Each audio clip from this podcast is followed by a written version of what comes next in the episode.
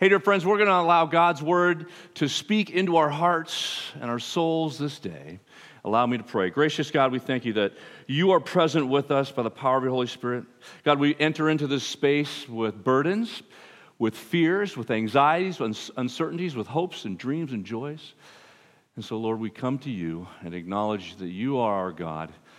And we ask that you, you speak, that we hear your voice alone above all other voices. In Christ's name we pray. Amen. Hey, dear friends, we are continuing our, our series, um, The Language of Hope, Words of Comfort and Call. We've been exploring uh, a handful of Hebrew words that were found in the Hebrew Bible, the Old Testament. And you may remember the first one was when Moses is standing there in front of the burning bush and he says, God, you, you're sending me to help deliver the Israelites. Who should I say is sending me? And God says, Well, I am who I am. The great I am. I am who I am. And we learn that what is ha- what in that word to be is I will be God for you. I will be, because the biggest question the Israelites had at the time was, God, are you for us or not? Here we are in captivity in Egypt. God, are you going to deliver us? God is, I am. I am for you. And then later we heard where Moses, at the, his last sermon, the question shifts from God, are you for us? to now a question from God to his people Hey, are you with me or not? And Moses says, Hear, O Israel, the great Shema. Hear, O Israel, the Lord is one. Love the Lord your God. You know this with all your heart, your soul, and your might. Hear, O Israel. And then we also, the question came as the people of God wondered with all the chaos that is in their lives and in the world, they're wondering, God, what kind of world have you placed us in? And what, and if any part, do you have in this? And we turn to Genesis. And we saw where that, that word for breath or spirit or life was oh, the wind was ruach, right? And the Spirit of God hovered over the chaos. God's creative spirit, the very breath that brings calm to the chaos, light to the darkness, and hope through the storm. Today we're invited to explore another word, the Hebrew word for feet, And the question that comes to us this morning is what are you afraid of? What are you afraid of? There are a great deal of many fears in our world this day. We fear everything. We fear life. We fear one another. We fear people who are different. We fear people who govern nations of our world, our enemies. We fear God. We fear heights, spiders, snakes, wild animals. We fear illness, poverty, unemployment, hunger, homelessness, hurricanes, and earthquakes most of all, we fear death. And maybe that's kind of what's going on in some level in our Halloween celebrations. We mock death a little bit, maybe to push death aside out of our worries and out of our concerns. No, we're not mortal. But throughout the Bible, we are told not to fear over and over and over again. Number one command in all Scripture Isaiah 41 10. So do not fear, for I am with you. Do not be dismayed, for I am your God. I will strengthen you and help you. I will uphold you with my righteous right hand. The Lord is my light and my salvation. Whom shall I fear? The Lord is the strength of my life. Whom shall I be afraid? Psalm 27.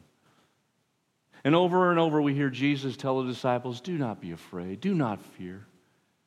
Why are you so terrified? He says to them. But there are also passages in throughout Scripture that says we are to fear. The friendship of the Lord is for those who fear him. Truly, the eye of the Lord is on those who fear him, out of Psalms. Or Proverbs 9:10, the beginning of wisdom, well, the fear of the Lord is the beginning of wisdom. Even Mary, the mother of our Lord, she sings after she realizes and, and knows that she is bearing or will bear the child. She says, Mercy, his mercy is for those who fear him from generation to generation. So, how are we to understand fear? How are we to understand our fears and what the Bible is teaching us about fear? We're not to fear, but then on the same level, we're to fear God. There's a familiar story that brings both of these senses of fear together. That is a familiar story to all of us, and it's a beautiful story. It comes from the Old Testament, it comes from the book of Jonah. Actually, it's a story of Jonah. Jonah chapter 1. As Jonah tries to run from God.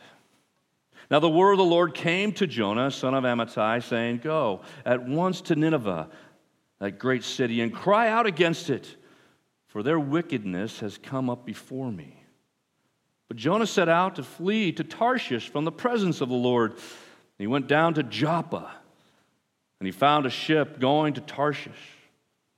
So he paid the fare and went aboard and to go with them to Tarshish, away from the presence of God. But the Lord hurled a great wind upon the sea and the mighty storm came upon the sea, and the ship threatened to break it up. Then the mariners were afraid. That's the Yirah. Yirah. They were afraid. And they cried out to each to his God, and they threw the cargo that was in the ship into the sea to lighten it for them. Jonah, meanwhile, had gone down to the hold of the ship, and he lay down. he was fast asleep. The captain came and he said to him, What are you doing? He waking him up, sound asleep. Get up Call on your God. Perhaps the God will spare us a thought. Or God will know we're out here. God will think of us so we will not perish. fell on Jonah. Then they said to him, Tell us why this calamity has come upon us. What is your occupation? Where do you come from? What is your country? And of what people are you? Jonah replies, I am a Hebrew, he replied, and I worship God. Now, that same that word that's translated worship is fear. Yirah, the same word, fear. I fear God. The Lord, the God of heaven, who made the sea and the dry land. Then the men were even more afraid. Yirah, they're afraid. And he said to them, What is it you have done? The men knew that he was fleeing from the presence of the Lord because he had told them. Can you imagine? They're sitting on the ship and they're like, "Hey, what are you? Eh, what, you know, the storm's here. What's everybody here for? What's it? Oh, I'm running from God. That's my job. That's what I'm doing." They're like, "What are you talking about?" Then they said to him, "What shall we do to you that the sea may be quiet, quiet down for us?" For the sea was growing more and more tempestuous. He said to them, Pick me up and throw me into the sea. Then the sea will quiet down for you. For I know it is because of me that this great storm has come upon you. Nevertheless, the men rowed hard to bring the ship back to land, but they could not, for the sea grew more and more stormy against them. Then they cried out to the Lord. Now, here's their prayer. It's an awesome prayer. Please, O Lord, we pray, do not let us perish on account of this man. Do not make us guilty of innocent blood. They've resolved it's time to get rid of Jonah. Make us guilty for his innocent blood. For you, O Lord, have done as it has pleased you.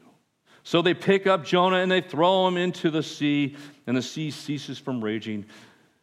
And then the men feared, same word, Yirah, they feared the Lord even more. And when they ordered, then they offered sacrifices to the Lord and they made vows. But the Lord provided a large fish to swallow up Jonah, and Jonah was in the belly of a fish for three days and three nights. The word of the Lord. Thanks be to God. You know, there's many takeaways in this story. lots of sermons involved here. The image of the sailors throwing their cargo overboard. You know, when we face storms, you know, that's what we do. We need to lighten the load, things that are distracting us from our center, from our core. You know, how many times we talked to people through the pandemic that they realized they needed to get rid of things in their lives, things that were distracting them from what was the most important, what was giving them balance.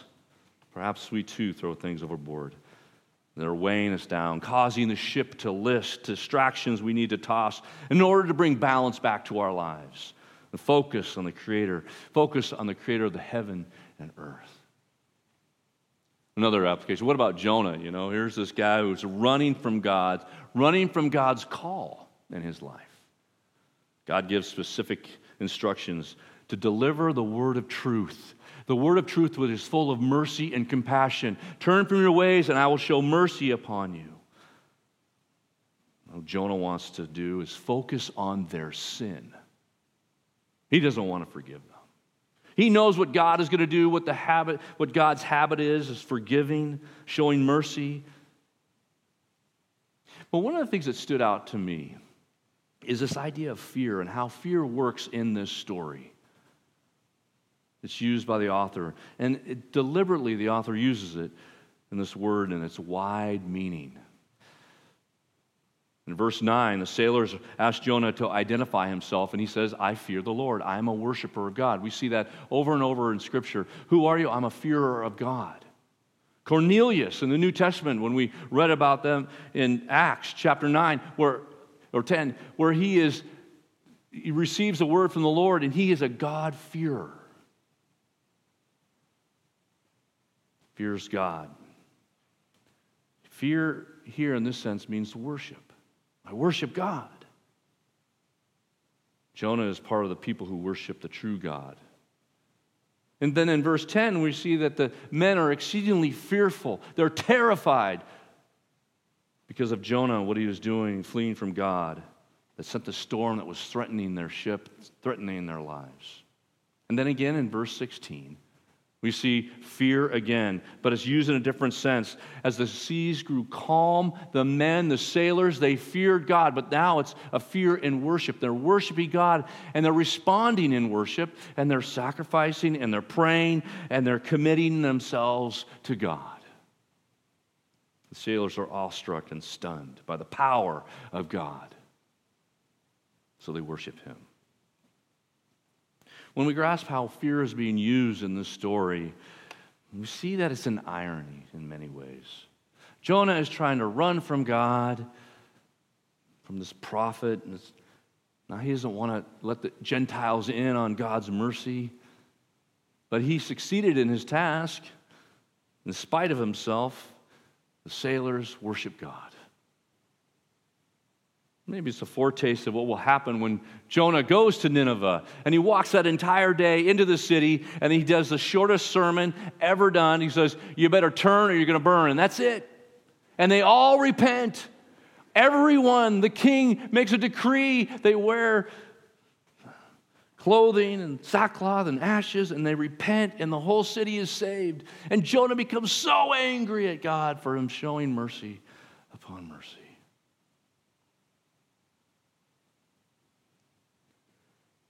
So, where does this leave us? How are we to understand this fear and fearing God? Moreover, how can our fears be transformed into worship, similar to the sailors? Or from fear to faith? That we are born again to eternal life. And as one writer suggests, perhaps these paradoxes we could add it is in fearing God that we no longer need to be afraid. It is in fearing God that we no longer be afraid. In many ways, our fears are the opposite of trust. When I'm not trusting God, I become fearfully anxious. As we saw in the sailors, their terror turned to trust, and their response is worship. The sailors were driven in fear to recognize and trust the Creator of all and their fears become worship. They lift praise, make vows, and offer sacrifice. So, dear friends, what fears do you face this week? What are those fears that can be turned to worship? Perhaps It's in our reverence of God, our awestruck reverence of God, that we will find peace.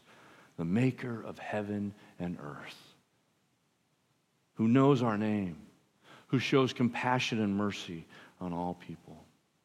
You know, Jesus, in speaking to his disciples, he often retur- he said, Do not fear, do not worry. Why are you worrying? He says, Look to creation. Look at the birds and the trees and the flowers. All that God has made. He doesn't ignore, he doesn't say, ignore your fears, but he says, put them in perspective. Your daily concerns. Your daily concerns are not going to vaporize, but as we fear God, as we have this sense of awe and awestruck in God's creation, it puts our fears in perspective.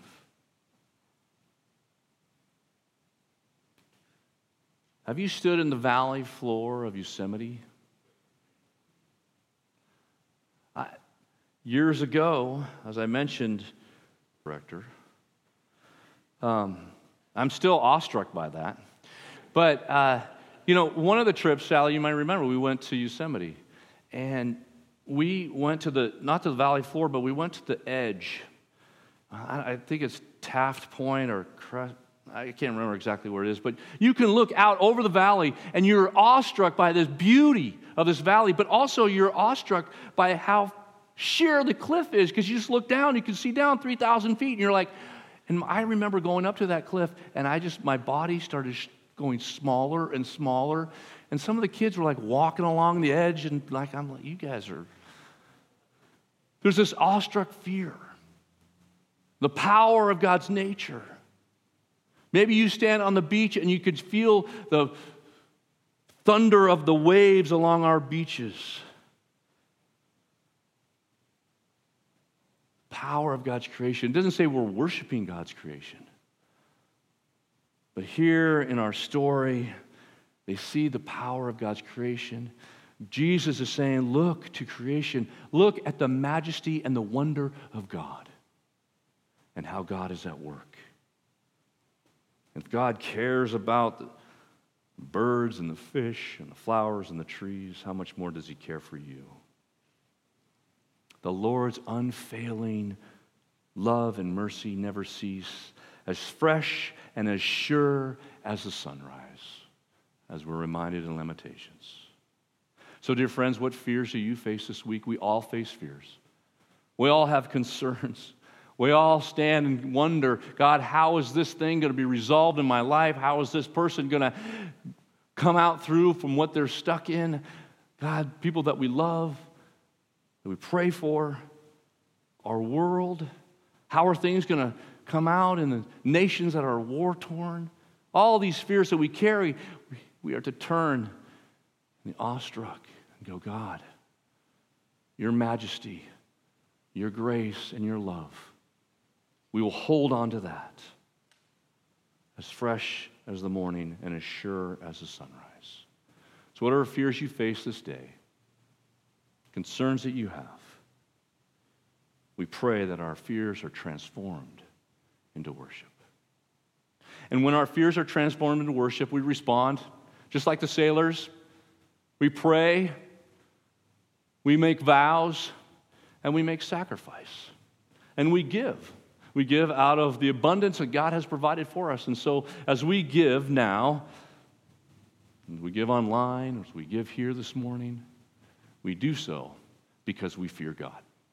Let me pray. Gracious God, we thank you for this morning. We thank you for your word, the story of Jonah. As we go from this place, God, we're reminded of your presence in our lives and all the fears that we carry, and you are present with us. And we have this awestruck wonder of your grace. And may it challenge us, inspire us, and fill us this day. In Christ, let we pray. Amen.